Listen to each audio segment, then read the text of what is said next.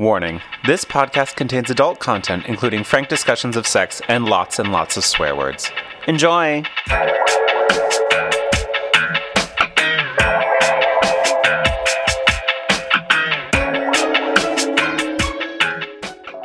Hello, everyone. Happy twenty twenty. Um, we just wanted to start off by apologizing for the unintentional break that we took between the holidays and life stuff. It just it just had to happen, so we took a little bit of a break. Um, also, our last episode, we said that our next episode would be reviewing the books written by the people who wrote our how-to books. But.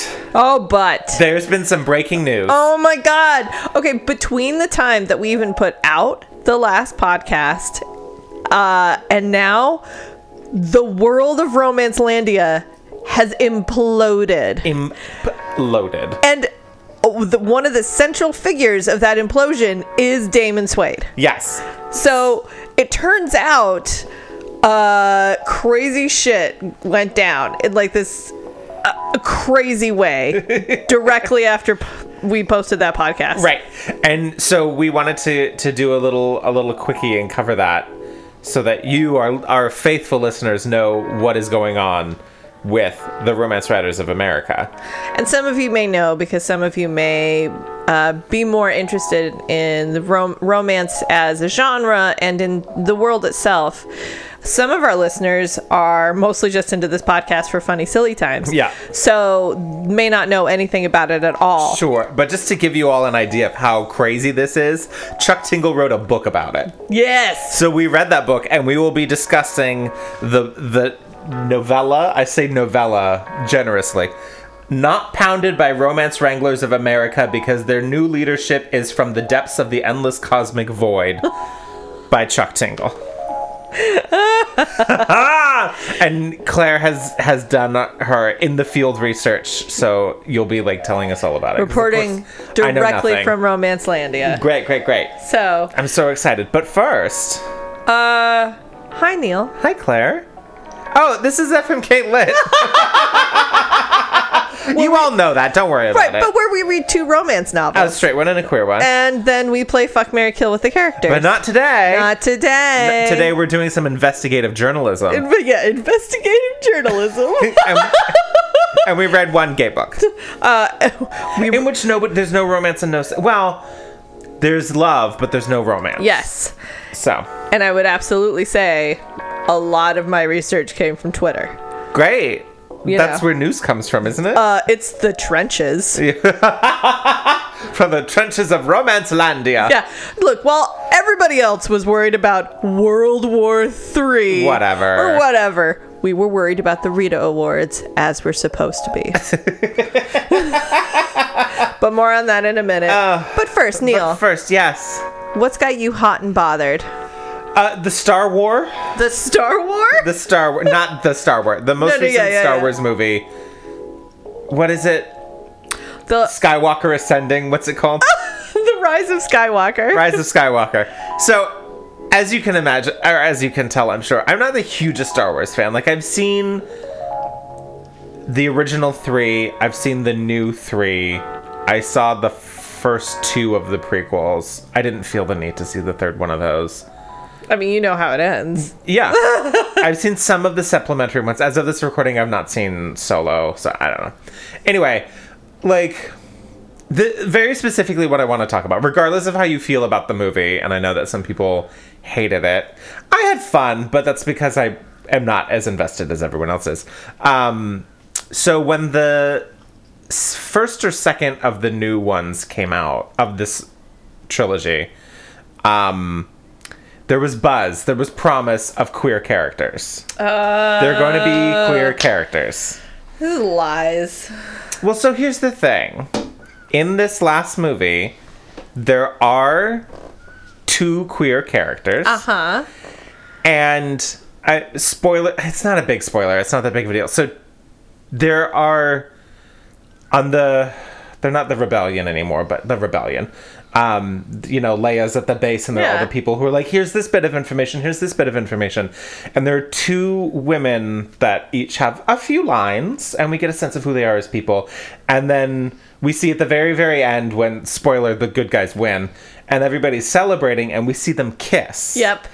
And it's not just like, oh, it's like, oh, di- there's also a big age difference between them. And I'm like, great, love it, love it. Um, and it's sort of like, they don't get a, a, a close-up, but they're part of, like, the pan across. Right.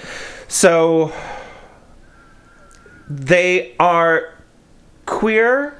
They get as much screen time as other people in the celebration. It's not like a, two ladies kissing, okay, bye.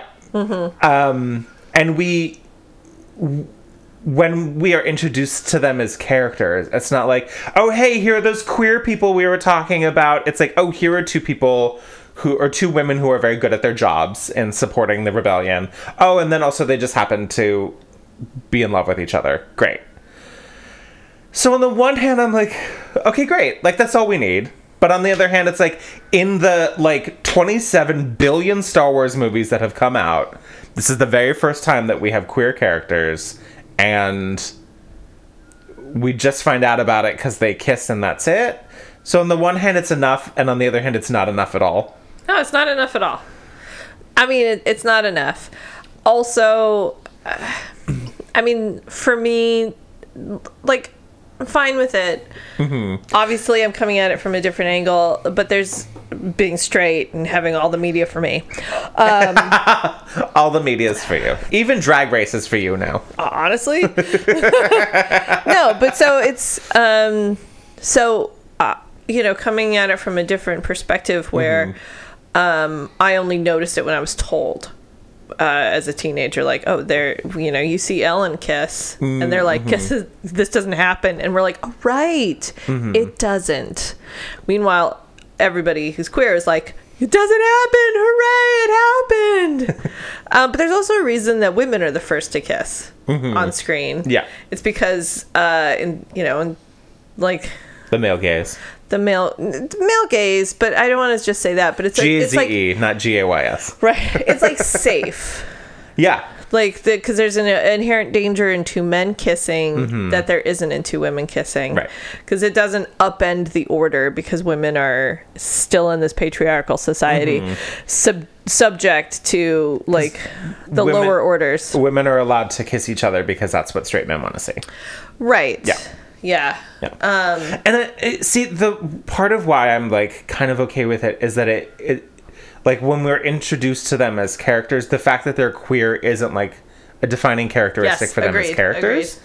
And I thought that was great. And they both, again, it's like if if it were just that much all the time, sure, whatever. But like in this huge expanse of, and then also for them to be like, we promise gays. Okay, listen, we're Disney now. We know that the gays love Disney, even though there is zero queer representation in Disney, but the gays love it. I don't know why.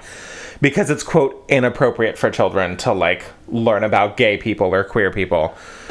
So for them to be like, no, we promise, we promise, we promise. So I was waiting for Poe to just like make out with some guy. Which would have been grand. Oh, yeah, it would have been great. But then they'd be like, oh, no, like, or gays. Or at least hit on a guy. Gays, we got your back. Wink, wink. And it's just like, oh, two ladies in the background kissing. Yeah. It's like, that's, like... No, that's that's what pisses me off. You don't get brownie points for that. No.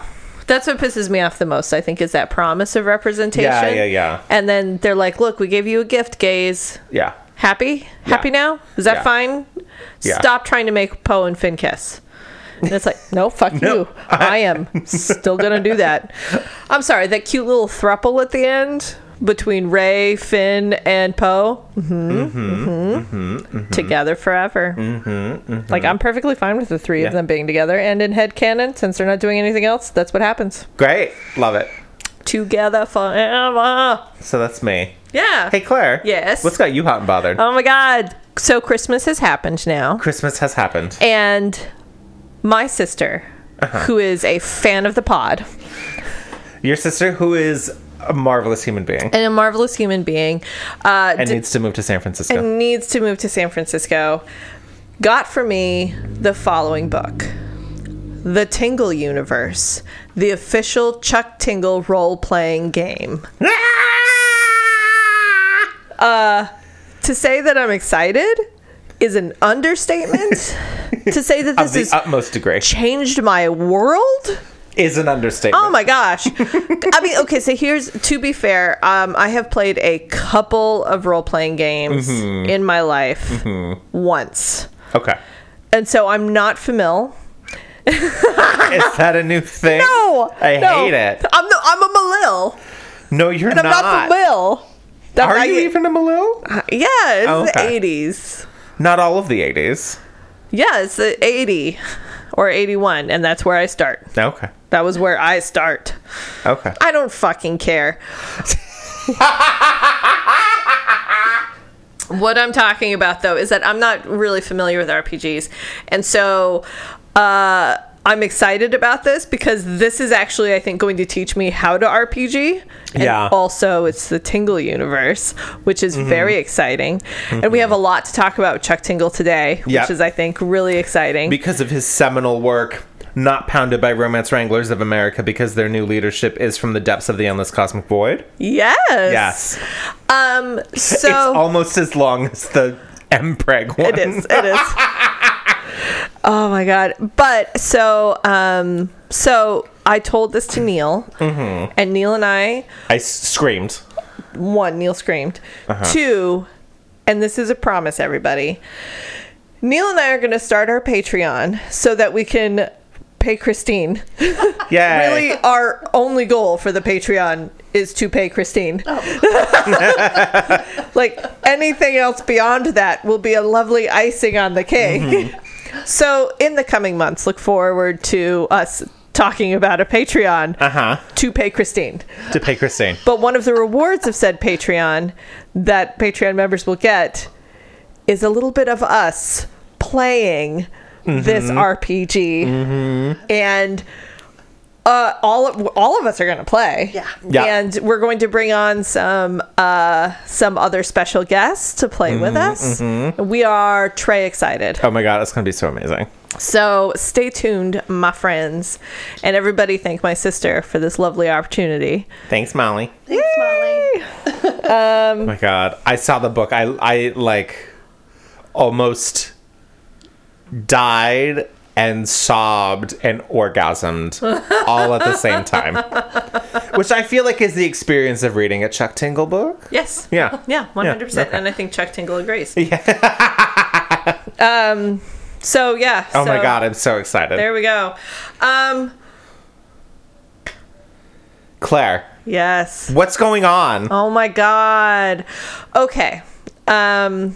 First of all, we want to talk about what we're doing today. I am going to cover the Romance Writers of America sitch. You and your dams of breeves. And then uh, you are going to cover the Chuck Tingle book. Yes, I am. Which we're excited about. So let's get to it. All right. So before we get started, a couple of things you should know. I took all of this information from a couple of sto- sources. So mm-hmm. if you want to read up more on this, or if you want a lot more specifics than I'm going to provide, and like the spe- and by specifics I mean a shit ton of specifics, I would say uh, go to Claire Ryan, uh, who's an author, put together on her blog um, a timeline of the implosion of the R W A, mm-hmm. and you can read all of that on her on her blog. Uh, And I'll provide links to yeah, all of these Yeah, we'll put things. links in the so, episode description. Claire Ryan's blog. Um, again, just look for Claire Ryan, The Implosion of R W A. Um, also, another uh, another uh, writer, Lauren Vivanco. Um, she wrote about racism and corporate romance and the corporate romance buyer on her bl- on her blog. Ugh. Um, also, The Guardian uh, in April two thousand nineteen did a really great long read called Fifty Shades of, of White, The Long Fight Against Racism in Romance Novels, and that was written by Michelle Thompson. High recommend. Very, very good article. Um, and then the next two w- are more recent, and it's a Vox article about what happened in general to uh, romance publishing's most lucrative genre. Um, Anyway, and then Publishers Weekly also did a very short but a very good write-up that I think the other ones didn't quite do. Mm-hmm. Um, last over the last week, most of the big outlets have covered this. and honest to God in a shitty way. Like, mostly it's it's bad. It's good for Courtney Milan because I think Courtney looks really good, mm-hmm. but it's bad. Anyway, I've said a lot of things that you don't know, like, what it all means. So, Romance Writers of America. Let's talk about the players. So, I've got a write-up mm-hmm. on everybody mm-hmm. who's important that you okay. need to know. First of all, Romance Writers of America. It's a nonprofit organization that was started in nineteen eighty by Vivian Stevens, who's an editor of romance novels. And along with several other authors, including Rita Clay Estrada, who the Rita Awards are named mm-hmm. after, um, all started this organization in Texas. Um, oh. Yeah, and in nineteen eighty. So... it's not that old of an organization mm-hmm. in when you think about like how old the publishing industry in this particular genre is. But one of the things that they fought and that they helped win was that they ensured Harlequin romance novelists were able to keep their pseudonym, so their pen name.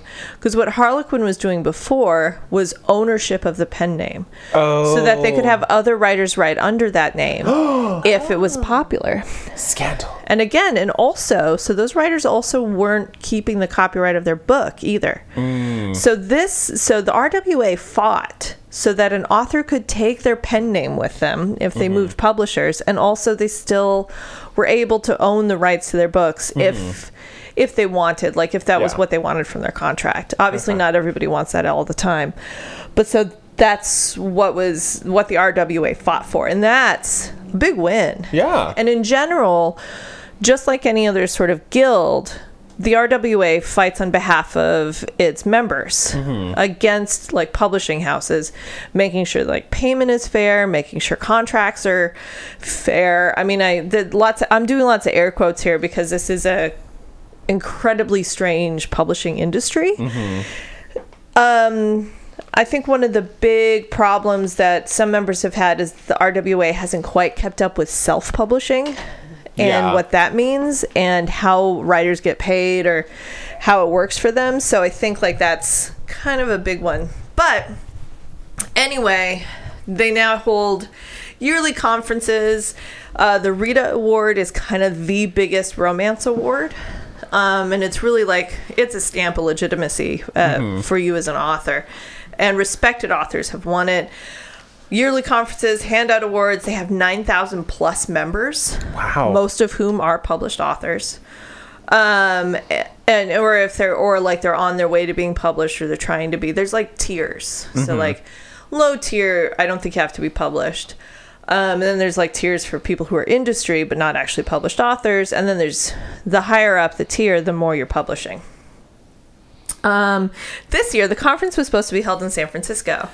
And actually, Neil and I were thinking about joining um, at a industry level for the, R- the R W A so we could go. And we could have um, like a table. And probably have people throw eggs at us. Right. People throw eggs at us and things like that. We were completely sure that was going to happen too. But also we're both writers. Mm-hmm. And I think we both thought like this could be good for both of us. Um, now, the R W A is like no stranger to problems.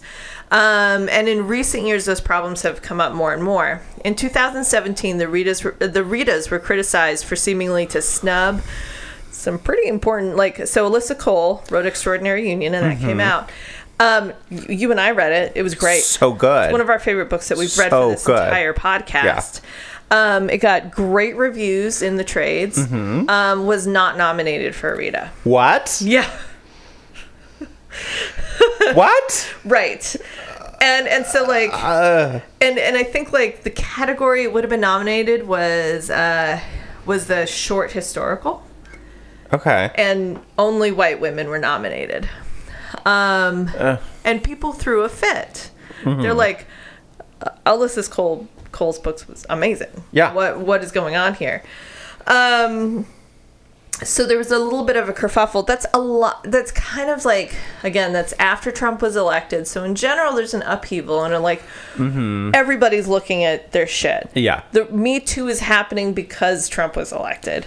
um, Oscars So White is happening because we're considering that. And so that all happened at the same time. Is it Rita's So White happening?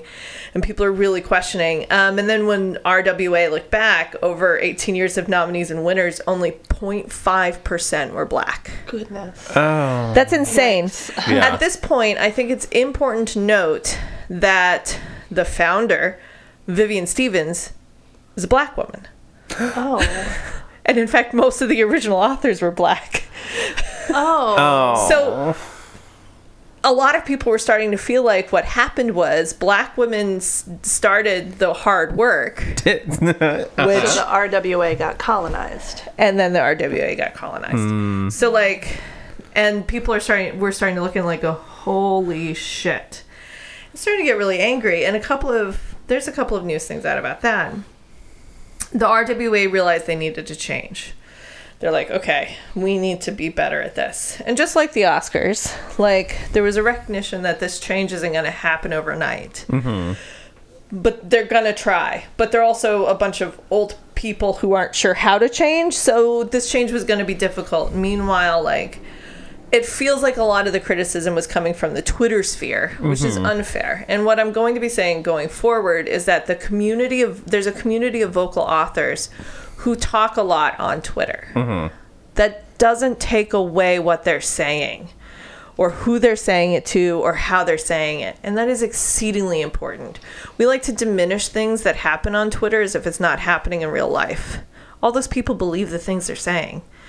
And if it wasn't for Twitter, the larger world wouldn't hear them mm-hmm. because those comments would stay in chapters, would stay amongst friends, or would be written in letters that would just go upstairs and nobody would hear them out loud. So like, anyway, going forward, I, I think we also in two thousand seventeen, Linda Howard, who was a very long time white member of the R W A, complained out loud on Twitter that um, the organization was focusing too much on diversity for diversity's sake.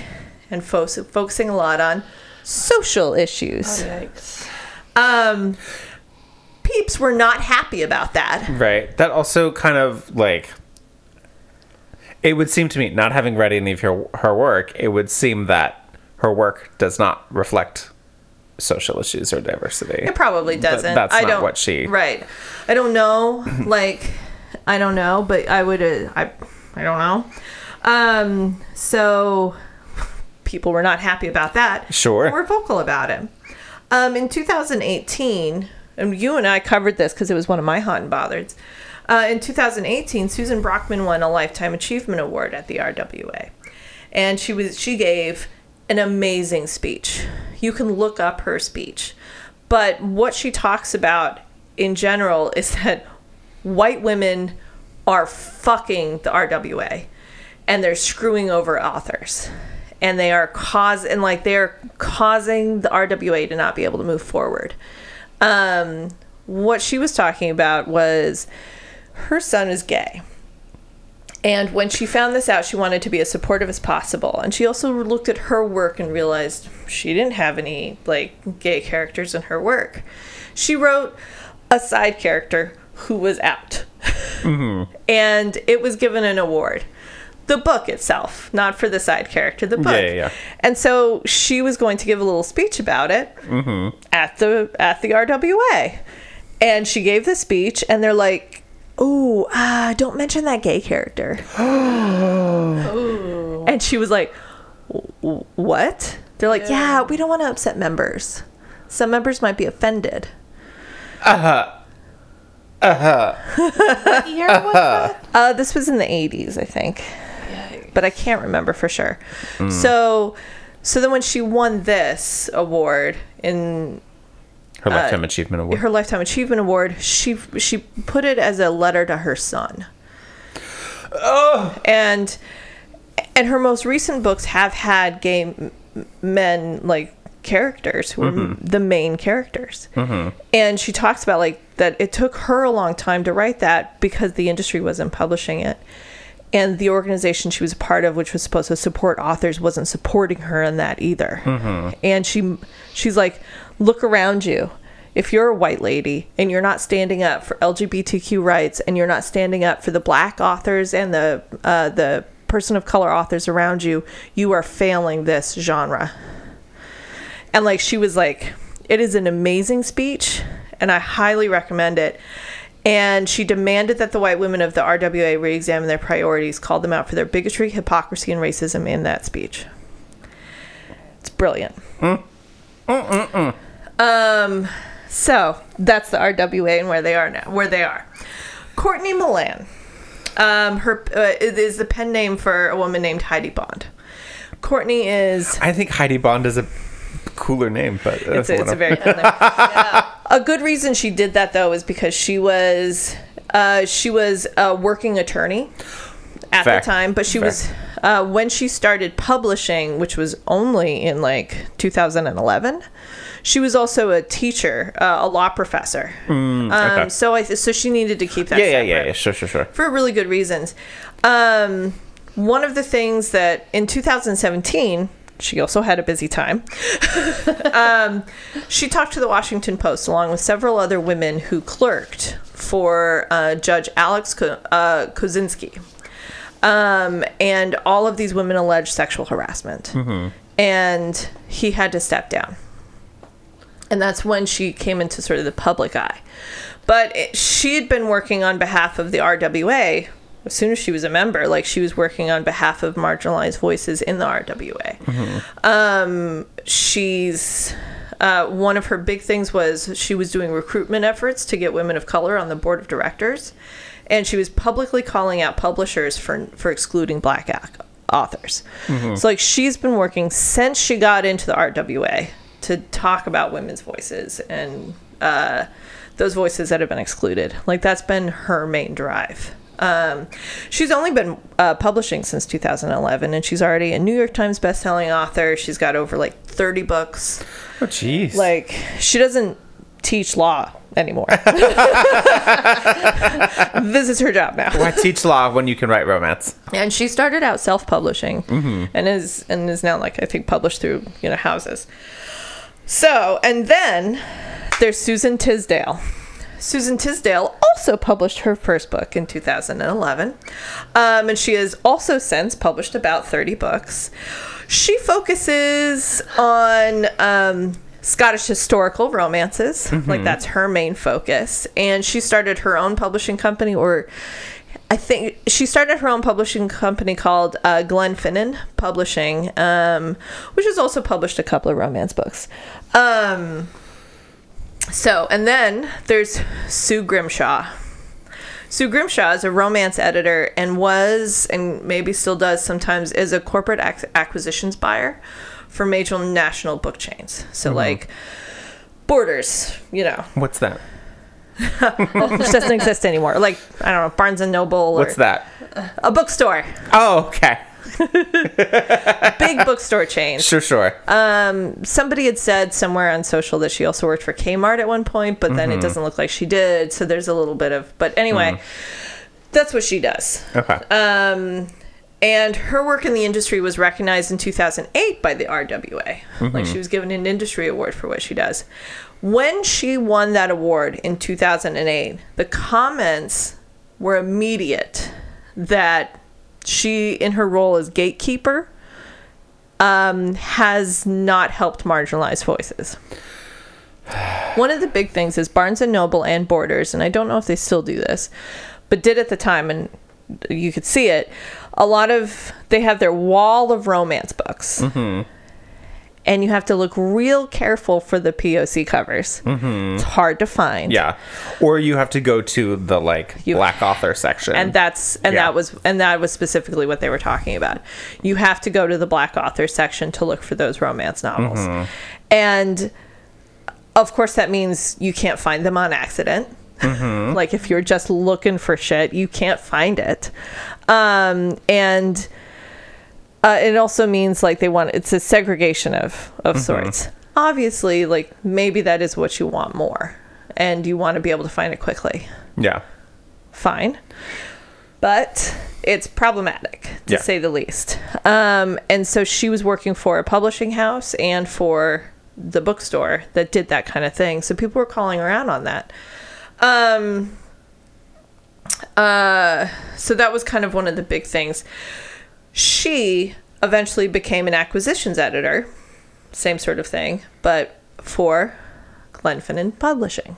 Mm-hmm. So she worked. She started working with Susan Tisdale, or uh, Tisdale, Tisdale. Next person, Karen Lynn Davis. it just it just keeps going. I know. There's only two more. Okay, great. Karen Lynn Davis is a romance author uh, who writes predominantly Scottish romance. Mm-hmm, um, mm-hmm. She's been publishing for a long time. She's been publishing since the eighties. Okay. Um, and Neil, you might uh, be warmed inside to know that she is from Riverside. Oh my God. Okay. Uh, you might not be warmed later. Um, of course, of course. Uh, she's also one of the authors that was eventually published by Glenfinnan Publishing. Oh, okay, okay, okay. And now you know a little bit about Glenfinnan Publishing as well. I don't sure, have to cover sure, them. sure. Damon Suede. Ah, Damon is a romance Suede. author and an R W A member who's risen in the ranks and most recently was president of the board. Mm-hmm. For a long time, he was like president-elect. And honest to God, looking over like all of this stuff, I was having a very hard time figuring out who's president when and why. Like, it seemed like Damon was like president-elect for like fucking ever. And then I don't know how people are voted in or how they get that position. I just don't understand. Mm-hmm. Look, if anybody else gets it, that's fine. But in all the things I read, I couldn't figure that out. And I didn't want to look up like their bylaws. Sure. Sorry. I just, I didn't, I didn't care that much. Yeah. Anyway, what's important to know is he was he's been higher in the ranks for a while. Mm-hmm. Uh, he writes male male gay romance, is gay himself. Um, I'm unsure if he's the first gay man to head the R W A, and he only did it for two weeks. But oh, oh, wow. Spoilers. Bum, bum, bum. But so, I mean, it it would seem to me that that would be seen as a step forward. Mm-hmm. Especially for an organization that only two years ago was called out for their um, bigotry. Yeah. So, like, I feel like, like it feels like from the outside, like, no, it's a good thing. You have mm-hmm. a gay man who's the head of the R W A. Hooray! And mostly self-published. Yeah. Hooray! Moving forward. Except it seems like he is a bitch. Yay! um, but... um. So it could have been a win for diversity. So, but in the Guardian article I read, uh, at one point, he is talking about Brockman's speech. Mm-hmm. And at the time that he was getting it, like, he was looking at his phone, and it was just his email was blowing up mm-hmm. from people who were messaging him about how pissed they were about that speech, about how they were upset that she was saying these things, and how they she felt they felt like it was too much, like, um, like this kind of culture wasn't what they wanted. In why not just write romance? Why should we care about this? Like, or why is she targeting white women? Um, why should we care about things when we can just absorb art? No, that's not how art works. Right. Quick and question. Yes. Do you know what the breakdown of male-female members? No. Are? Okay. I don't. I'm assuming like it's actually a large percentage women. Yeah, yeah. I small assume percentage it skews male. heavily um, female. Yeah. So, but I think, and these were from a lot of white members, and I'm sure that, you know, I'm sure that this has, uh, but I'm sure they also emailed him, not just because he was higher up in the ranks, but because I think they felt comfortable emailing him. Mm. He is a white man. Um, so even though like a lot of those people maybe weren't happy that he was gay, were happy that he was white. I'm just going to say that. Um, he did also talk a lot about how the hopes like that he did want to change the organization. He did understand that there wasn't enough representation of women of color in the organization. And they didn't have enough of a voice, and he did want to make sure that happened. Mm-hmm. So that's where we are. Those are all the players in this particular drama. Any questions so far? Do we feel more comfortable? Do we? Yeah, yeah, yeah. yeah. I'm gonna need. I'm gonna. Everyone involved with that publishing firm, I might be like, wait, is she the lawyer or the writer or the editor? You might have to just remind right. me. Right, right, right, right, right. What is it, Glenfinnan? Glenfinnan. Glenfinnan. Okay. Because they're all into Scottish stuff. Yeah. So is Glenfinnan. Yeah, yeah, yeah. Okay. I'm sure I'm saying it wrong. I'm sure there's a lot more sounds. Sorry, everybody. You don't get perfection. All right. Okay. In August. Yes. Of twenty nineteen, vocal members of the romance community writing, uh, who were writing on Twitter started to notice and to address that it seemed like Sue Grimshaw, uh, who was the corporate buyer, uh-huh. and had a little bit of a pattern of liking a lot of certain tweets. So liking a lot of Donald Trump's tweets, oh. liking a lot of oh. pro-ICE tweets, oh goodness, uh, liking a lot of like Fox News things, uh. those sorts of stuff. Things that called like Elizabeth Warren a hate monger. Jesus Christ. so, I'm so glad you're here, Christine. So like they just sort of started to notice a pattern that that's what she liked. And they started talking about it. Um, it's nobody says it's not okay to like a thing that you like, whatever. It's also not okay. It's also fine to talk about it. Like it's all, it's all public information. Yeah. So they started talking about it. Um, several of them have saved screenshots because she st- did start deleting and unliking a lot of those tweets after she's being called out on it. Oh. Which means she knows that people weren't happy about it and she wasn't willing to stand up for it, but whatevs. um, so um, one of the publishing imprints that did, that did have her on staff, uh, I think it was called Jack's House, thought it was a good idea to part ways with Sue Grimshaw rather than get messed up in this particular situation. Like, mm-hmm. it was just easier to let her go than to be a part of this whole mess. Um, and so that became public knowledge. So now, but Grimshaw publicly worked with Glenfinnan, and Susan Tisdale, who Tisdale, who is like the who ran that and was a big mm-hmm. part of it, felt the need to address this publicly, that she wasn't going to fire or let go of her friend. Mm-hmm. And that this, they were going to continue on with their relationship. Now, if she had just said that, I think people would have been like, wham, but fine. No, no, no. Oh, no. She went on the internet uh-huh. in a video. Yeah. Oh, my God. And talked for a hell of a long time. Was it like a Kevin Spacey video? No, she wasn't cray-cray.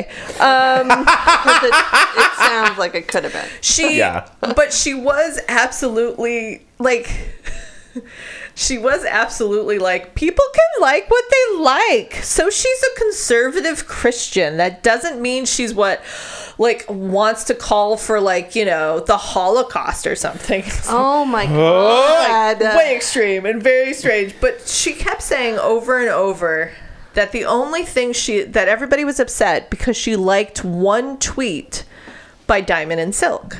Oh, God. And if anybody, like, Diamond and Silk, Gosh, I'm going to let you look it up. I'm not going to, you know. But uh importantly, like, they're two black women, conservative, who talk a lot about their opinions and are on Fox News a lot. So she kept pointing to that. And a lot of black authors were like, she just keeps talking about, she's like, she, it's almost as if she's saying over and over, my friend Sue Grimshaw cannot be racist because she liked the tweet of a black person. See? And so a lot of black authors were like, um, fuck this lady. Um, but she kept going on and on in this, like, it's a long video. Um, my favorite quote from this video is, "It's not up to me or anyone else to tell anyone how they should live their lives, unless they're hurting children or calling for the annihilation of a race or group of people. That's where I draw the line. Those idiots can flip and bite me." So she draws the line at a At, at genocide. At genocide. But and child abuse. Everything before that is fine. Yeah. Get, but yep. can we can we just acknowledge the phrase flip and bite me? I know, that is was... great. Where you can just flip and bite me. I don't know what it means, but I kind of love it. I know. I, I do too, but like, ugh, so. Right. But yeah, and it's just like, okay, we know what we're dealing with when you draw the line at genocide. Anything before that, cool. It's fine. Yeah. It's fine. It's an opinion. You can, you harass, can murder a whole bunch of people as long as it's not like the same. The same group. Yeah. Sure, sure, sure. Yeah. But that's also like, oh, institutionalized racism, that's fine.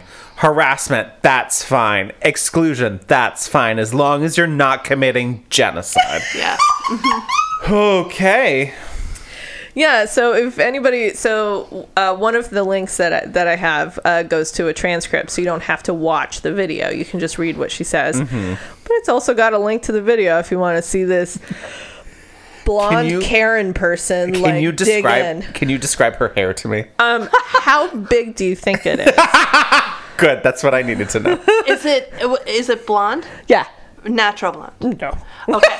Uh, have, I mean, maybe it was at one point, but it is not the, now. The, is is the, it platinum blonde? Uh, I'd say honey platinum-y. Okay. Okay. Is there the big, like, single roller eighties curl? No, oh, I don't okay. think so, but okay. I'm positive she used to have that. Sure. But I would also say I have not spent that much time looking at her. Okay. I just feel like there are certain hairstyles that you know exactly what you need to know about that person just by looking at their hair. I'm pretty sure we all get it. Okay, yeah, yeah, yeah. Um, so anyway, so her impassioned plea on behalf of her friend was immediately rejected by most of the community on Twitter. They yeah. were like, uh, no. I, um, ugh. Also, you know, like, it's her friend, but also her employee, right? Yeah, I, yeah, it's, and I'm not sure, like, if they both bought into the company. Okay. So, like, they I, might be partners yeah, legally. Okay. I'm unsure what they're. But not gay partners. No, no. Right. No, no, no, no, no, no, no, no, no, no, no, no, no, no, no. One of the things that she did talk about at length was also the submission process to Glenfinnan Publishing and mm-hmm. the kind of things that they published. And they mm-hmm. haven't published that many things. So, it's. Sure. So, she could easily say, like, we started this because we wanted to publish the works of our friends, which is fine. It's legit. Yeah. Everybody does that. Yeah. Um, but instead, she's like, no, no, no. We would totally publish books by gay authors. Like, it just has to be really good. Uh, we would totally publish books by black authors. Like, but we wouldn't even know that because it's blind submissions. I'm like, what the fuck is wrong with you? um, I'm going to have to say, you haven't published any books with black characters. Mm. yeah. So, like, um, I'm just going to throw this out there. That's not blind. You can tell when you read this, when you read the manuscript. Yeah. So, oh. uh, that's not an argument. Um, and again, fine. We've published ten books and they were all by white women. Uh, we'll try to do better in the future is a perfectly legitimate response. Yep. Sure, sure, sure. Or say nothing. Mm-hmm. Novel. What you should have said was, was nothing. nothing. Anyway, it's it is it is an amazingly egotistically insane response, and I highly recommend it. Also, how long is this video? Um, I don't know how long the video is because I didn't watch it. Oh, okay. But it was. The transcript leads me to believe it was at least eight minutes. Is it on the oh, YouTube? Oh, my God. No. Oh. Because uh, it was alive at the time. Again, okay. I'll I'll post links to links to links. Okay. What is her most, name again? Oh, uh, it's uh, Tisdale. Su- Susan Tisdale? No, no, no. She's, nope. uh, it's, um, oh, yeah, it's Susan okay. with a Z. Susan Tisdale. Okay. Sorry, Sue Grimshaw and Susan Tisdale. So many S's. Sue and Sue. Sue, Sue. Sue, Sue, Sue. Susan Tisdale.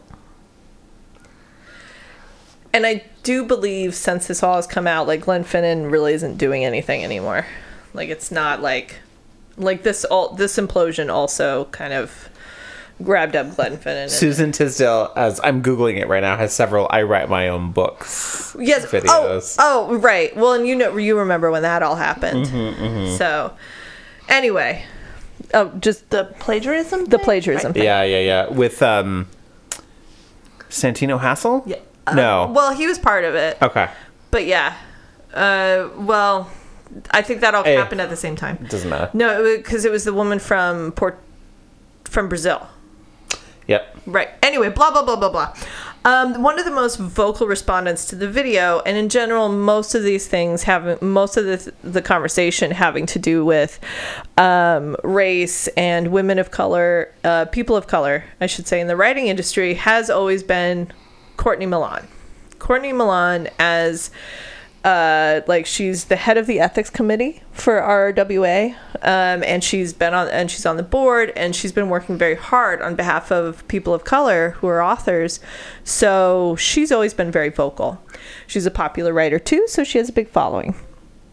And she was very vocal about this. She was vocal about what was going on with Sue Grimshaw. She was vocal about what was happening with Tisdale when the video came out. Like, there was a lot of stuff going on. And as soon as those things all came out, she started to look more into Glenfinnan Publishing as well. And so one of the things she ended up looking at was Karen Lynn Davis's books. And she was like, hmm, not great. But I'll get back to that in a little bit. Uh, oh, no, I'll go right now. So one of the most vocal respondents, and has always been because uh, she she stands up for authors of color, is Courtney Milan.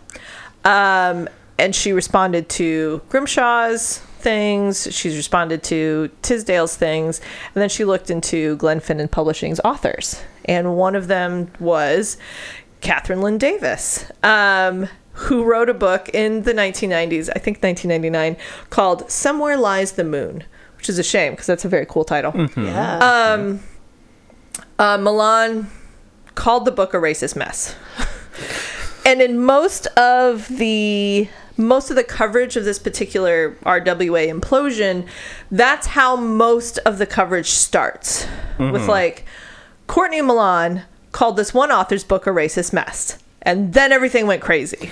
Mm. Okay. Notice that's not where I started, because that's not where this started. Mm-hmm. Like, it started with all of these other things and this like growing concern about the R W A, the bigotry, the racism, the homophobia, things that are happening inside of it.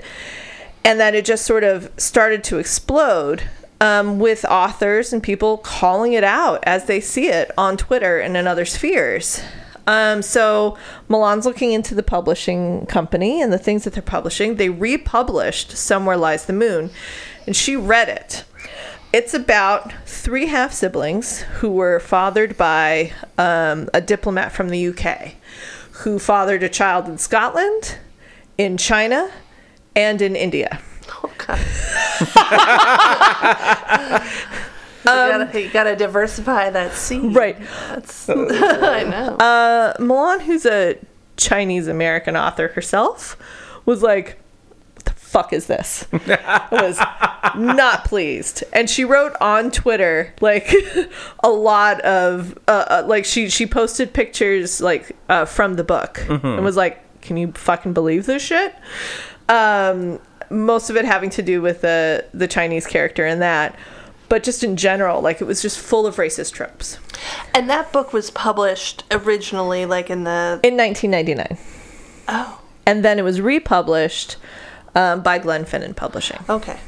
So it was just Milan pointing out, like, that this is the type of shit this the racist publishing house is publishing. Mm-hmm. Here's two racist white ladies standing by their racism, and they publish racist stuff. Mm-hmm. Is basically what she was saying. Mm-hmm. Um, so Tisdale filed an ethics complaint to the R W A against Courtney Milan, saying Milan's comments had hurt her business, that her behavior on Twitter towards her had been bullying, that she made authors afraid to work with her and her company uh, because they for fear of inciting Milan's wrath.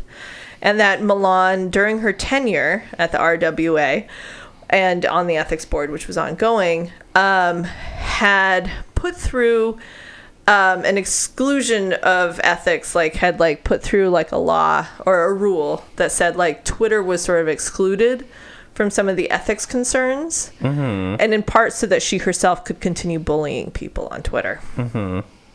Um, after she had, after Milan had said what she said about Karen Lynn Davis's book, Car- Kathryn Davis also um, put also like you know put through like an ethics concern about Milan, and so like that was like a big deal.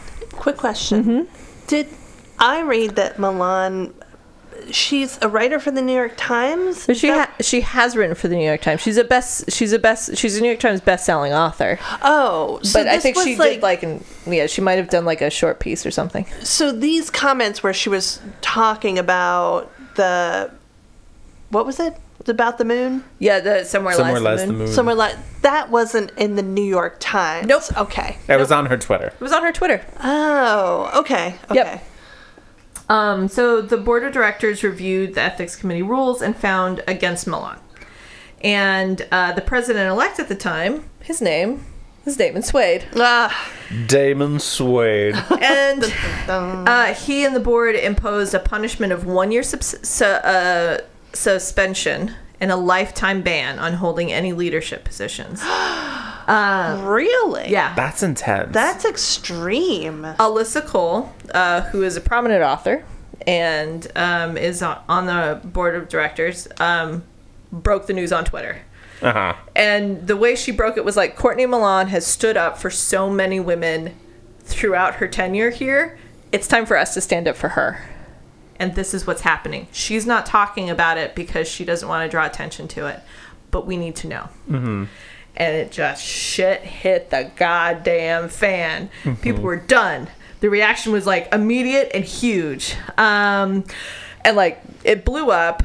The R W A sent an email to members who were writing in to the R W A specifically demanding an explanation that the R W A was standing by its decision. So they just doubled down.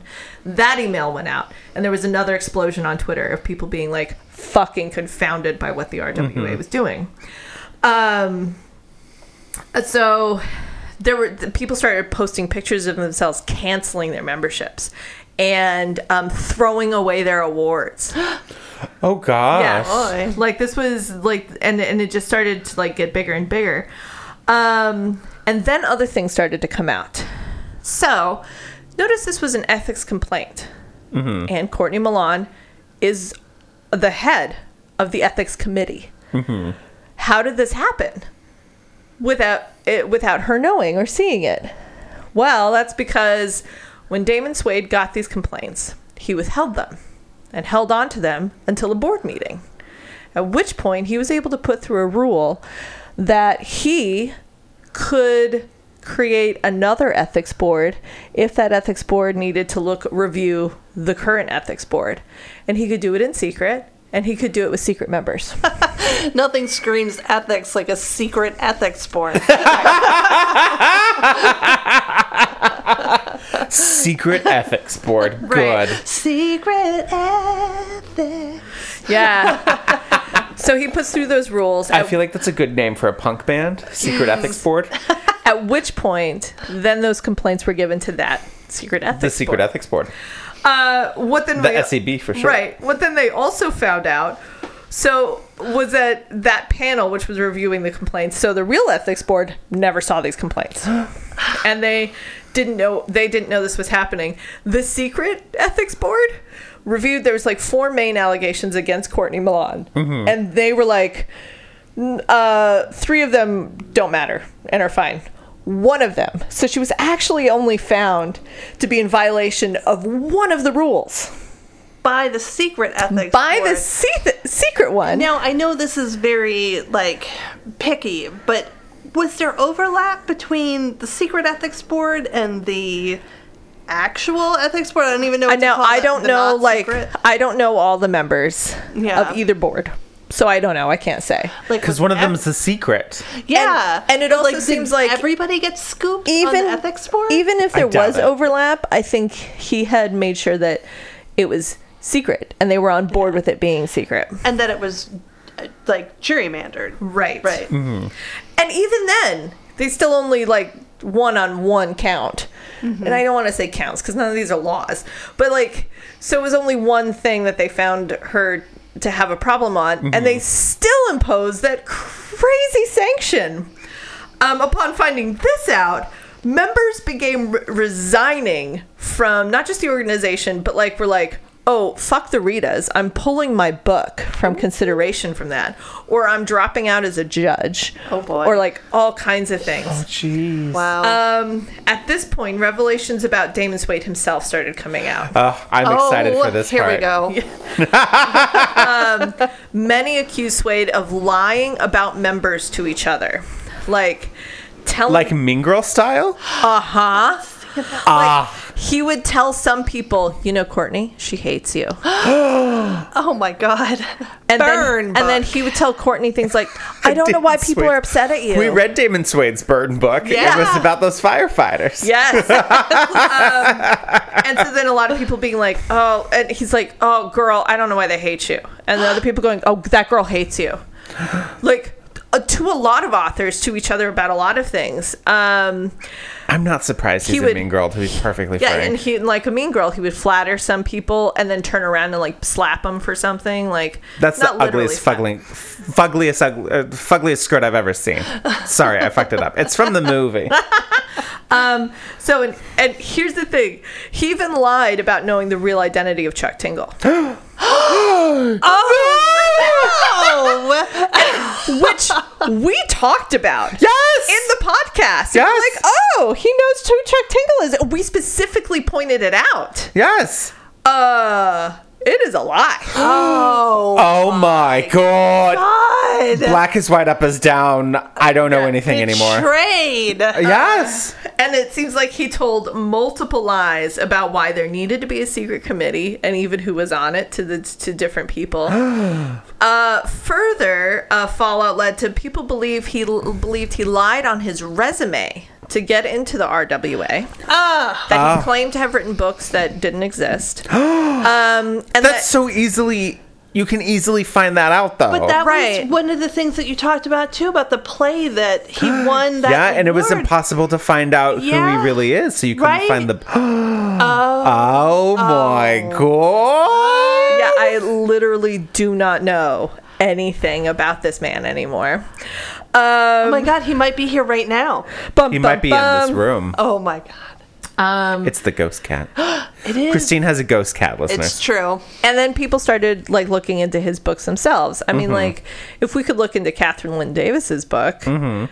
uh, why not Damon Suede's? And the one that they pulled was the firefighter book. Oh! No! And... we always seem to accidentally get caught up in these things. Oh my God. And so, and now... listeners, obviously that comes out next time, and so yeah, yeah, you yeah. haven't heard that yet, but we also pointed it out that there were multiple instances of racism in that book. Yes. Like straight up, like the way the firefighters talk to each other. Uh remember the uh the scene in the alley? Uh-huh. And like okay. Can you refresh me on this a little bit? Because I don't remember which one was no, which it, of the firefighters. It did kind of seem like a lot of the firefighters in the book were talking the way you expect tough guy New York firefighters to talk, mm-hmm. which is using racial slurs mm. and homophobic slurs mm-hmm. and things like that.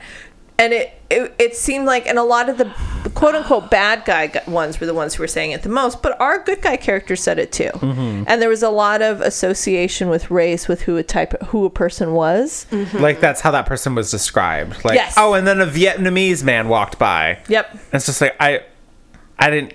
What? In a way that was unnecessary. Yeah. Mm-hmm. Um, when he finds the guy in... Because uh, there's a moment where he goes into a back alley, and there's a young man who... he. Had, first things is like maybe being raped, but then it's like no no no he's just having super rough sex in the mm-hmm. alley, um and he describes the other people around him as uh dark and swarthy, mm-hmm. which we didn't cover specifically, but other authors have on Twitter. Mm-hmm. So and people were immediately like, ooh, ah, and he's a problematic. Mm-hmm. And because it seems like he lied on his resume, it, like he, he may have written more books and have them under copyright. They just haven't been published, or they were self-published in a way that they're not on Amazon or something, which is entirely possible.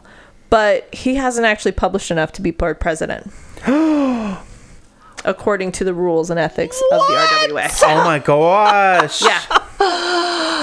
Um, and now, again, like the R W A works on genre. So, like, yeah. if you've published a shit ton of mystery novels, good for you. But if Those you've only count. published two romance novels, mm-hmm. so he's published other works, um, other things, but These they don't plays, count. apparently. These, uh, yeah, who knows? Well, maybe. Yeah, I. So it's. Uh, so that's all very strange. Oh my goodness. Um, so he's very fake it till you break it. Yeah. One, mo- most distressingly, this particular accusation is one that I find the worst. Um, several authors, L G B T Q authors, were saying that they weren't getting paid by a certain publisher. And when that happens, they talk to the R W A about it. And the R W A often stands up mm-hmm. for those authors and tries to like put a little bit of pressure on that publisher. Mm-hmm. Um, but a bunch of these authors were noticing that wasn't really happening. Mm-hmm. And it was sort of being slow rolled, and they didn't know why. After all, they were talking to Damon Suede, who is himself an L G B T Q writer, except that he had a relationship with that publishing house. And it looked like it was monetary, and so maybe he was favoring the publishing house over the authors. Oh. Uh, uh. Yeah. So, this all comes out. The R W A changes its mind about suspending Milan. Mm-hmm. Um, but more or less doubled down on everything else. Sure, sure, sure. Uh, more and more members uh, either quit or left. Uh, Davis, Kathryn Lynn Davis, retracted her complaint. Okay. Um, and set, and has since spoken out in every media outlet that will talk to her, which is anyone, all of them. Mm-hmm. Uh... that the R W A and Suede in particular had asked them, so meaning herself and the rest of Glenfinnan Publishing, to file those complaints. Mm-hmm. That they themselves were not the initiates of those complaints. That it was the R W A and Damon Suede who was like, you should file a complaint. Who so wanted to I- set up his secret ethics board.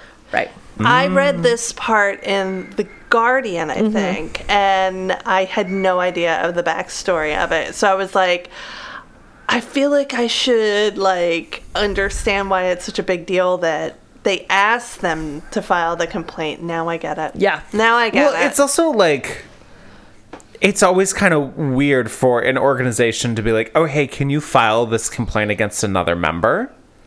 Well, I mean, sometimes yes and sometimes no. Like, if you've, like, I've been places where it's like, we have a history of not addressing these, so, like, we need somebody to actually formally do it. Mm-hmm. So, like, I've I've seen that situation where it's yeah, like, yeah, yeah. can you yeah. just formally do it? Which is kind of what I assumed was the situation. It was mm. like, we've we have a problem with this and not addressing it as an organization. We have this formal process, but nobody believes in the process. So yeah. we need kind of like a pioneer almost to file, like go yeah. through the formal process. And I thought that's what was. So what probably not. happened, I mean, me just inferring, allegedly. Uh, I'm alleging that. Um, I'm sure Kathryn Lynn Davis Davis was just in a casual off-the-record conversation with Damon Suede. It's just like, and, oh, can you believe pissed. this? Can you believe like, this? Yeah, I'm being upset. I'm being called a racist. And then him, he was probably just like, oh, you should file a complaint. That's what I assume, too. Yeah. But if, like, it it sounds more and more like he wanted Courtney Milan out. Yeah. I And what's also possible is that it's quite possible that Courtney was going to start maneuvering herself into a position where she was going to run for board president. Mm-hmm. Again, uh, I am completely unsure on how any of those things work at the top of this organization, and it seems crazy nutso pants. But it's absolutely probable that's what she was doing, mm-hmm. and he had already positioned himself to yeah, do that. As president-elect for... However forever many or, years or short time, who knows? Who knows? So, wow. Um, so, so at that point, a bunch of the R W A chapters around the country started posting letters and responses going like, "Well, this shit's shit. This sucks. We don't stand by this." Mm-hmm. Like, there was a lot who were coming out saying that. Um, and then high, like high no- notable authors like Nora Roberts were coming out and saying they were they, they stood on behalf of Courtney Milan. Mm-hmm. So like big things, and Nora Nora Roberts spoke out. That was that was the end. Like yeah. that was that was sure. pretty much it. She says that, and publishers dropped like flies out of the conference, like. Because, you know, they, they're, of course, that's where the money comes in mm-hmm. for support for something like that. And they want that, too, because nobody buys more romance novels than romance novel writers. So, so they were so and like looking over the list of publishing companies dropping out within three days, like it's like all of them. Every single one of them. Like when uh, Harlequin was one of the first to drop out, and when it dropped out, it was just like everybody else was like, fuck this shit. Right, because Harlequin is... Yeah. Yeah. So Harlequin, Avon, Berkeley, they were out. Everybody else was out too. Jeez. So it was like, done, done, done. Um, like a, a lot of chapters that, had, that were going to have Damon Suede as the president come in and either like give a class or give a speech or something. Dropped him. Didn't want it to happen. Um, there was petitions going around for him and um, Carol Ritter, who is the executive director. Like, I don't, I don't know how this company works, but to also to to resign. Mm-hmm. Um, the Ritas were canceled because there wasn't anything to like. They were losing. They had uh, nothing to nominate anymore. Yeah, they they were having they they didn't know what they were going to nominate. That who was going to read those books. Like, that that was over. Mm-hmm. Um, there weren't enough judges. Uh, with the organization in as much disarray and everything that went down, the, after all those big publishers left, and the convention was obviously, if it was going to exist, wasn't going to exist the way it was, Damon Suede and Carol Ritter quit. And they resigned. And that happened Thursday. Jeez. Oh, Sarah Mason. Wow. Wow, wow, wow. I bet you there's going to be a lawsuit. Um, well, and Courtney Milan and many other people like to point out that a shit ton of romance novel writers are lawyers. Yeah. Courtney Milan, not only did she clerk for that one judge, Uh, she's clerked for several of the Supreme Court justices. Oh, good. What? The ones who are there now. um, what's it? We read one of the one of the fake date uh-huh. uh, books. She was a lawyer, yep. right? Yeah. Yeah. Um, Jasmine Guillory. Jasmine Guillory. She's a lawyer. Um, mo- oh, so many are. Well, so many are. Wow. Isn't Stacey Abrams? Yep. Yeah. Stacey Abrams, uh, who is, yes, w- whose book we haven't read yet, but absolutely mm-hmm. should. Um, yeah, she's obviously a huge political figure right now. Yeah. Um, but she's a, a lawyer. Well, yeah, yeah, yeah. Right? Yeah. yeah. So, wonder why that is. Um, my theory is because as a as an attorney, as a lawyer, you spend a shit ton of time reading and writing, and your mind just goes, I need to write something else. Mm. And you're like, you know what, I I just want to go into a happy place for a little bit. What if these two people smashed faces? Yeah. And so you're like working on your brief, and then you just like save that doc, open up a blank one, and go, Jeremy was hot. And I like to see his body. And then you're like, oh yeah. I'd or like to see his amicus brief. Exactly. Sorry. But, but for the same, and also like these like uh, attorneys are researchers. Like they're mm-hmm. very good at that, and they enjoy the hell out of it. So, mm-hmm. and like a lot of attorneys do seem to be um, not all, not not all of them, but like they tend to veer towards the historical romance. But I think that's because they love rules. And historical romance needs rules to survive. So many rules. Um, whereas I think the ones who are like the literature majors, mm-hmm. who are getting their doctorate in some sort of literature or English mm-hmm. degree, love fairy tale romances. Oh, yeah, yeah. So yeah. I think they like, is, is it fairies? Is it princesses from strange worlds? one hundred percent, that's what they're writing. So that's my theory on that. But so... Anyway, oh my gosh, that is what's a going down. That's nuts. And of course, by the time this episode comes out, something else will have happened. Right, something else will have happened. Oh, um, the the Claire something that she's constructing the timeline. Has she Ryan, been updating Claire it? Yes. Okay. So we'll put a link to that. Yep. So even as this episode comes out, you can check that out and see what else has happened. And hers is like the most incredible one. Yeah. Again, like, I mean, you can read the New York Times, the N P R, Vox, all of those. Like they all did write-ups on what was going on, mm-hmm. but all of them are just, just I, I was just so fucking pissed reading them because were some of them really are dismissive? Like, oh my God, can you believe these bodice rippers are having this weird race problem? Mm-hmm. Or like, Uh, guys, you may not be paying attention, but like romance stuff is getting weird for a sec. Like, and that's all like, like the N P R bit was like teensy and mm-hmm. said nothing. Um, and again, all of them start with, it all started when Courtney Milan said on Twitter that this one book was a racist mess.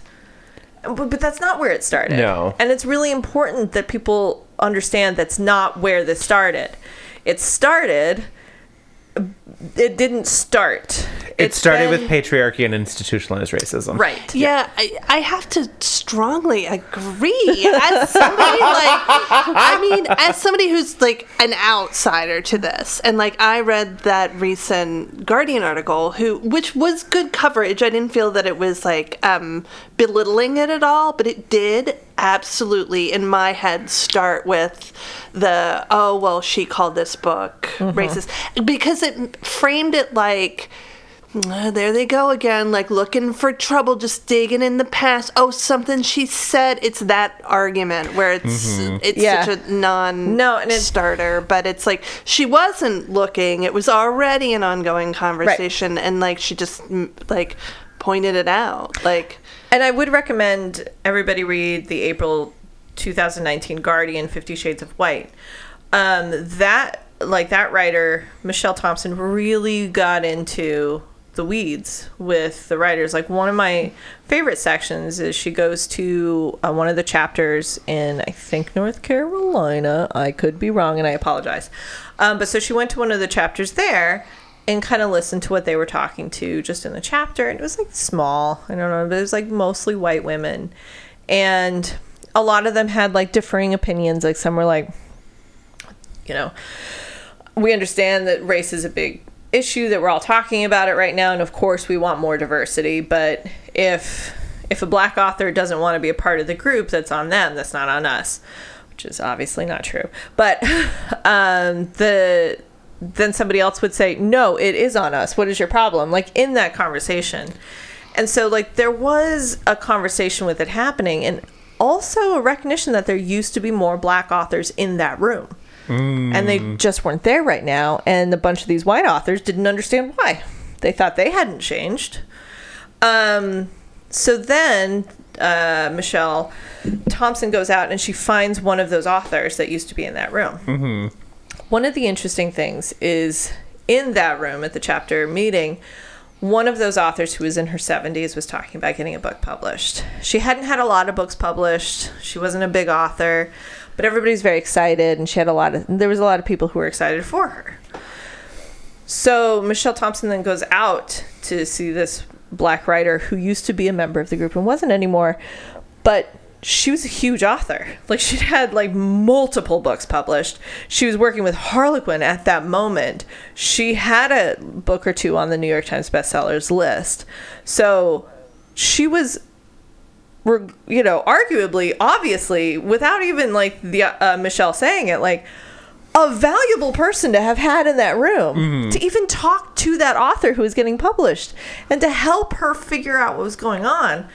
But she herself said, at the time that Trump was elected in two thousand sixteen, sh- it started to become obvious, like, in the lead up to that, and then, that the room was getting scarier. That people didn't want to talk about politics unless you were going to talk about certain things, and that she wanted to talk more about black voices, and that that just wasn't a welcome conversation in the room, and she felt like it wasn't welcome. Um, it follows, like, and she talks about also being in the room when um, when Brockman gave her big speech at the R W A, and how good she felt, and how it felt like this is like somebody's finally saying it out loud, but then also watching the white authors around her, and that one woman who was doing so well, like, cheer, but also cheer because they knew if they didn't, it looked racist, mm. but weren't actually happy. Whereas she and a lot of the other black authors were like, finally, someone's fucking saying these things. So, like, it's an incredible article. Really worth reading, and it very much gets into the weeds, and I really do feel like um, it is one of, like, the things that started a lot of other things in motion. Not this article, but the things in the article.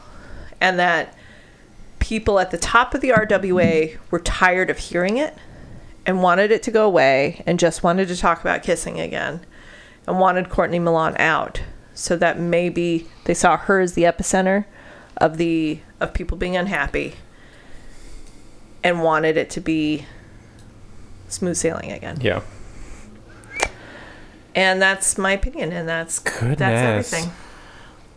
That's nuts. Wow. Wow. Man. Yeah. Now, I might be very wrong about this, but was Damon Suede, that firefighter one, was that the one where he slept in the condom? No. Okay. No. That was a lumberjack. Oh, okay. Yeah, yeah, and, yeah. and he's okay. Confusing. Okay. Well, I mean... I don't know if that author's okay. I just wanted to yeah, say it out loud. I thought it was funny. I'm a funny person. I steal jokes from other people. Yeah. This was the... Mm. It was. I'm, we'll get into it more in the next episode, but it's the the the one... It's the two guys, and one of them, had to pay the bills, starts doing porn. Yes.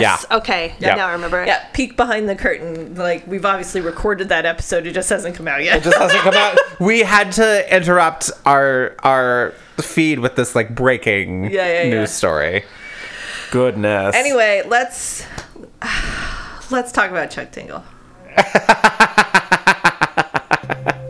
Hello, listeners. Just wanted to take a moment to let you know that we will be doing another live show. Ever so exciting. We'll be doing a show at Books, Incorporated, our favorite place to do shows, uh, in Laurel Heights in San Francisco on Thursday, February thirteenth at seven p.m. And believe it or not, that will be our two-year anniversary. Can't believe we've been doing this for only two years. So come on by and see us. We'd love to see you. Okay, so...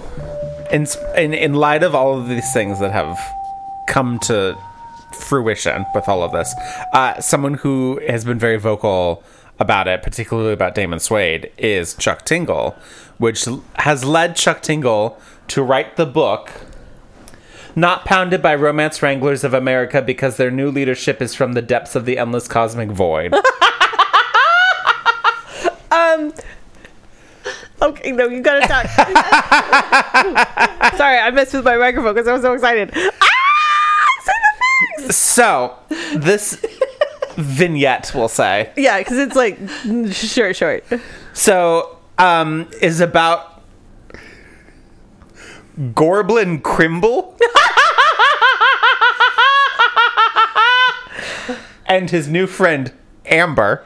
So, like, I don't know where these names come from. Okay. Oh, my God. Are they, like, an anagram of what's-his-face's real name? No, no, no. Suede's real name? Oh, maybe. No. Well, no, because no, uh, Chuck of Tingle. Of his real name. Of his real name, probably. Yeah, but, like, because Gorblin Crimble sounds a little bit like Chuck Tingle. Right. Oh, okay. Oh, I would just want the... But it also... Intro- Gor- Gorblin Crimble oh my God, makes me think of, like, Goblin Crumble. Like a crumble made out of goblins. Oh, my God. Okay. Mm, delicious. Mm, delicious. So, this vignette begins with Gorblin Crimble, uh, who's a relatively successful uh, romance writer who's seeking to find a writing group um, because he's feeling burnt out from the pressures of having to, like, constantly... Right, and, like, maintain content to, like, keep his viewers happy. And reading it, I'm like, this seems so vulnerable and genuine. Honestly, like, yeah, the first couple of pages, it was just, it was so sweet. And it was so, it like, was. honest. And it was like, and the narrator says, I had started my writing life writing mysteries because I love to connect the dots. But come to find out, I just really like the parts where people... got together and maybe had erotic moments, but I also felt like I was good at writing those parts. Mm-hmm. But I liked getting to that moment, and it felt the same as writing a mystery in that I had to still connect parts to get them to that moment. And I just had to admit to myself at one point that I wasn't good at the mystery part, but I was good at the erotica part, and that's okay. Mm-hmm. I was like, oh. Yeah, so I was like, oh, I, I feel like I know Chuck Tingle now. As much as Damon Suede does, at least. And so the the vignette begins with Gor- I can't Gorblin Crimble. I just cannot with this name. Um, has discovered a local writers group in the hopes that he can sort of like survey them to find maybe a publishing house that could pick him up. Because he's doing all self-publishing. Right, and right. That's been so a lot of pressure. He's basically looking to like take the next step in his career, and he's hoping that meeting there'd be somebody at this writing group who might help point him in the right direction. So he goes to this little writing group, which meets in a bookstore after hours. And he does the thing where he's like, oh, I'm going to say that I do romance and everybody's going to look down at me. But nobody does. They're like, oh, okay. Like, we don't normally get romance writers. But, like, hey, welcome, Gorblin Crimble. Um, and then there are a few people who recognize when he introduces himself. They're like, oh, my God, I know who that is. And some people in the group don't know who it is. But then the people who do are like, oh, my God, I'm such a, a fan of yours, blah, blah, blah.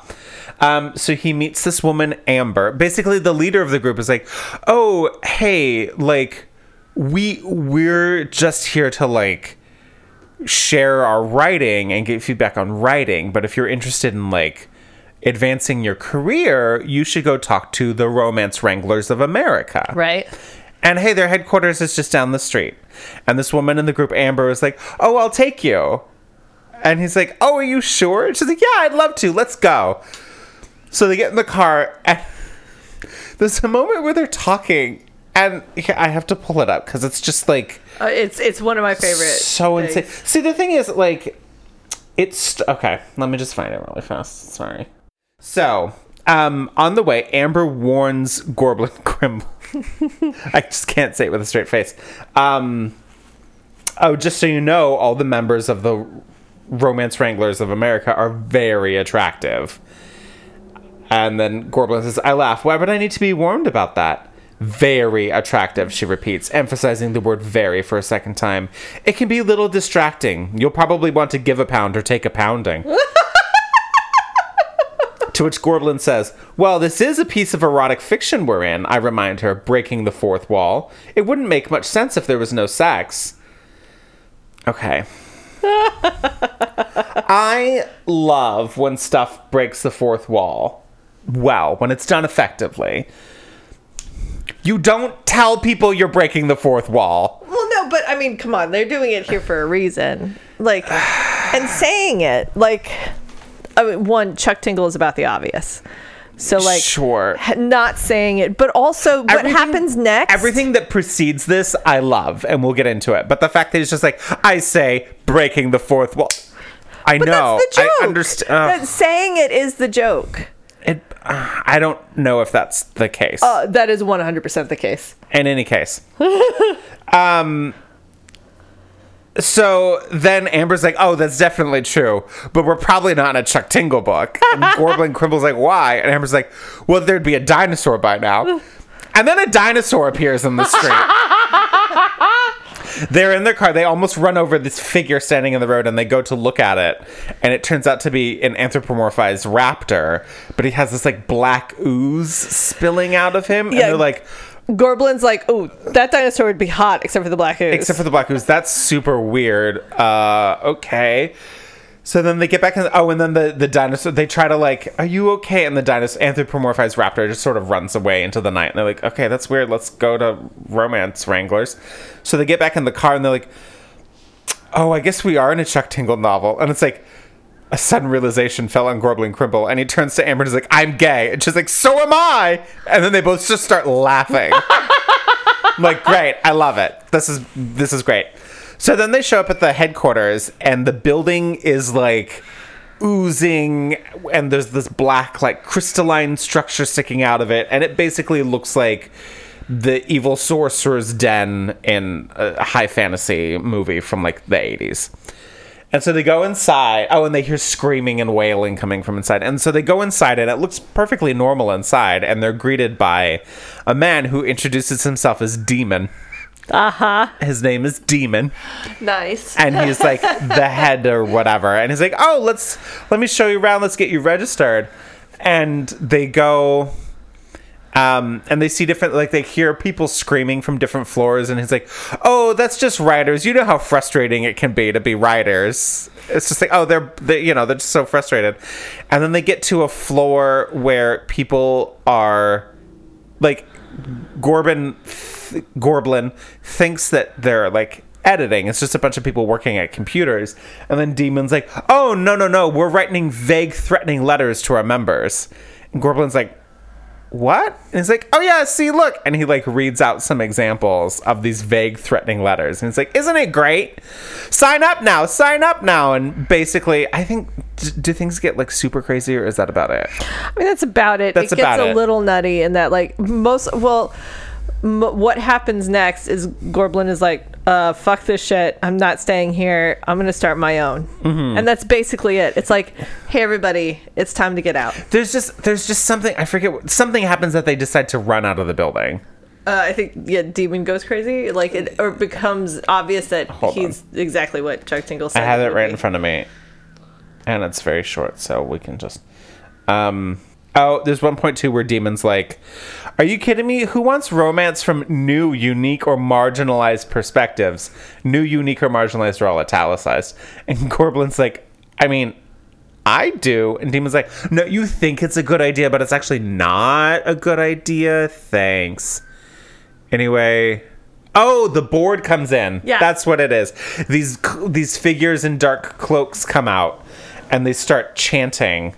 Oh, that's... And they, like... like. They possess one of the riders, and tentacles start coming out of his mouth, and Gorblin and Amber are like, let's get the fuck out of here. So then they run down the stairs, and then they're like driving back to the the Amber's like, oh, we can get back to the little cozy riders group if we hurry.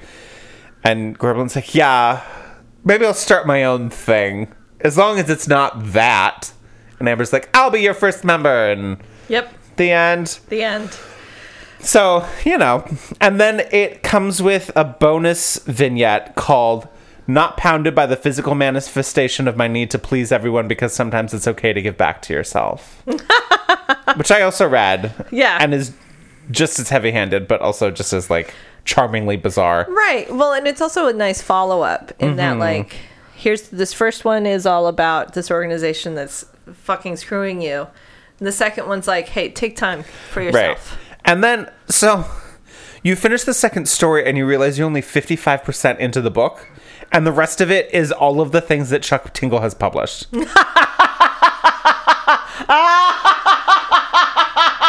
forty-something yes. percent of the book is just lists of the stuff that he, she, or they have published. Excellent. Just like, oh, God, okay.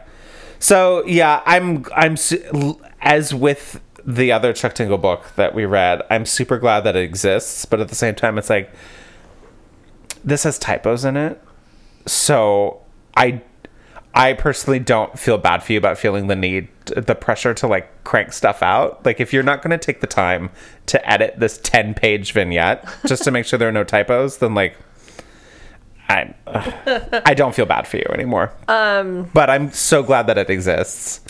What uh, I would and also recommend... Gorblin Crimble. Gorblin Crimble. I would also recommend everybody go to w w w dot romance writers of america dot com. That's not the r w a dot org, which is the real website.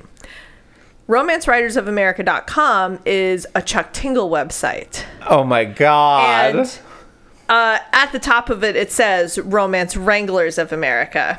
And then the banner says, got a problem? You're out. Don't worry, we'll do the bare minimum to address your problem and invite you back several weeks later. Oh, God. Oh, my goodness. Um, our publishers and sponsors start leaving. Once our publishers and sponsors start leaving, we'll take you seriously. We are committed to giving you as little respect as we can get away with while still maintaining a relationship with our sponsors, especially if you happen to be one of our members from a marginalized community. If you have a concern, we are deeply committed to taking action once the mainstream media hears about it, and brave members who have been targeted by our leadership speak out. Our latest apology. um... Leadership positions now open, and then there's a picture of a man with his um, hands in his ears. Um, oh, there's a test to yep. see if you if you're good. Oh God! Oh my God! Chuck Tingle leading the revolution. And then and then at the it. bottom, it has links to National Novel Writing Month, the N double A C P, Lambda, Lambda Literary, Literary, and, and Girls, Girls Right, Right Now. Now. Yeah. What is Lambda Literary? It's an L G B T Q. Uh, Lambda. Is an L G B T Q organization that has a bunch of different branches. Like, they have Lambda Legal, okay. Lambda Literary. Oh, my God, that's amazing. Apply uh, to the board. Yeah. Goodness. As you may have heard, our president and a few select members have left. Could you take their place? The following test has been created to weed out potential applicants who do not fit our vision for Romance Wranglers of America. Have you written the following? Nothing yet, just getting started and looking for a supportive community for all. Or several romance novels, including one that doesn't actually exist. A large catalog of books featuring diverse and unique perspectives from several communities. And if I click on that, uh-oh, we're not looking for you at this time. uh, if you click the middle one, it's like, uh, it's like, what is your experience with the endless cosmic void? Oh my God. It's just like, I love, I absolutely love that, like, the the savage attacks. Yeah. Like, yeah.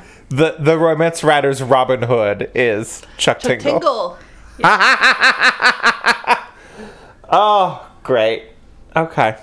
Well, that's that. Yeah, yeah, that's that. So, everybody, um, yeah, honestly, I would say buy the Chuck Tingle book that we talked about. Yes. Because, of, of course, the proceeds from that usually go to one of those fine organizations, mm-hmm. um, among many others. Uh, and so, like, a lot of Chuck Tingle proceeds go to really amazing orgs. So you can feel good in that you've you've um, you've punched somebody in the face a little bit from a distance, and you're giving back. Yay. So two of my favorite things. Anyway, that's where we are. So uh so Neil, uh what are we doing next time? Well, we're next getting, time we're, we're getting back to this. We're back to our regularly scheduled program. Um so thank you everybody for this break. Um thank you, Christine.